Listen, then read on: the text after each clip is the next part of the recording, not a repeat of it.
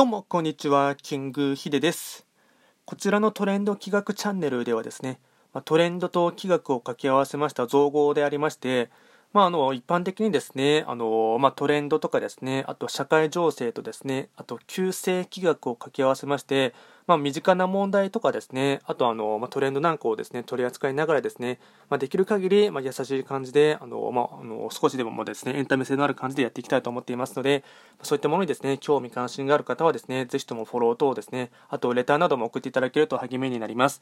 で今回ですね話をしていきたいテーマといたしましては八白土星の方のですね特徴をですねあと開運のポイントをですねいくつか紹介していきたいかなと思います。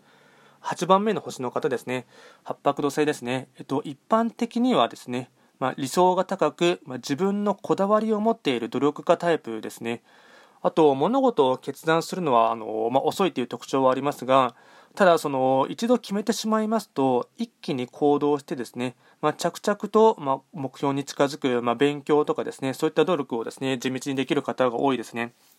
あとは同じ父のですね性質を持っています。時刻土星とかですねあとは五王土星とはタイプが若干異なりましてまあ、イメージとしてはですね高い山の上にある、まあ、さらさらとした、まあ、砂とかですね土のイメージがですね、まあ、あの同じ土星の中ではですねイメージとしては持っていただければなと思います。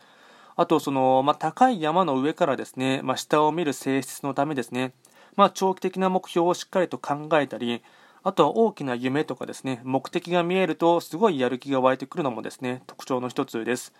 しかしですね、まあ、ちょっと残念なところはですね、あの若干上から目線でですね、まあ、周りの人を見てしまいがちですし、まあ、頑固者と思われるタイプが多い傾向がありますので、まあ、そこはですね、まあ、少し注意が必要かなと。あと、真面目にですね、コツコツと仕事をすることができますので、まあ、上の人からとかですね、あと上司の方からはですね、まあ、一目置かれやすいタイプです。で、相続という勝利がありますので、まあ、家業を継いだりですね、あとはホテル経営とかですね、不動産関連などの仕事はですね、向いています。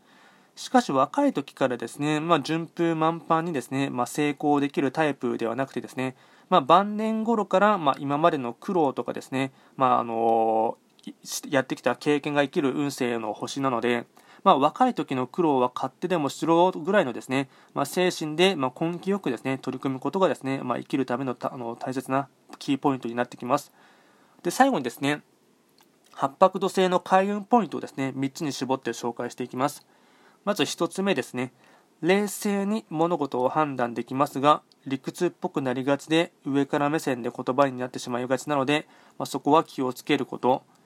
2つ目ですね我が強く、まあ、自分の意見を変えたくないので、まあ、つまらないことで衝突しがちになりますので人と調和する、まあ、共有共有共有することをですね、まあ、しっかりと意識すること。3つ目ですね。大器晩成を信じて長期的な目線で人生形成を考えること。えっと、八白土星はですね、すごい大切な勝利としてですね、終局開始という意味がありまして、まあ、これはですね、あの1つ目の星の一泊彗星のようにですね、すべての、ま始まりの番書ではなくてですね、リスタートとかですね、リニューアルといった感じで、まあ、改善、改良させるっていう意味合いがあるんですね。なので、一度ですね、立ち止まってですね、まあ、深く考えて、また新たな一歩を踏み出すようなことをですね、たびたび人生の中では求められる星なので、なので、そのあたりはですね、結構終始、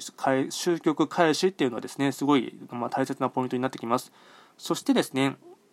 まあ、高所っていうですね、まあ、高い場所、まあ、高所という勝利もありますので、まあ、目先の目標とかですね、まあ、利益を求めるのではなくて、まあ、数年先とかですね、まあ、数十年先の、まあ、高いですねあの目標を掲げることが、まあ、のこの星の持ち主の方はですね、まあ、大事なポイントになってきますので、まあ、そのあたりのですね、まあのまあ、長期的な目線を持ってですね目的とかですね夢を持つっていうのはすごい大切なところになります。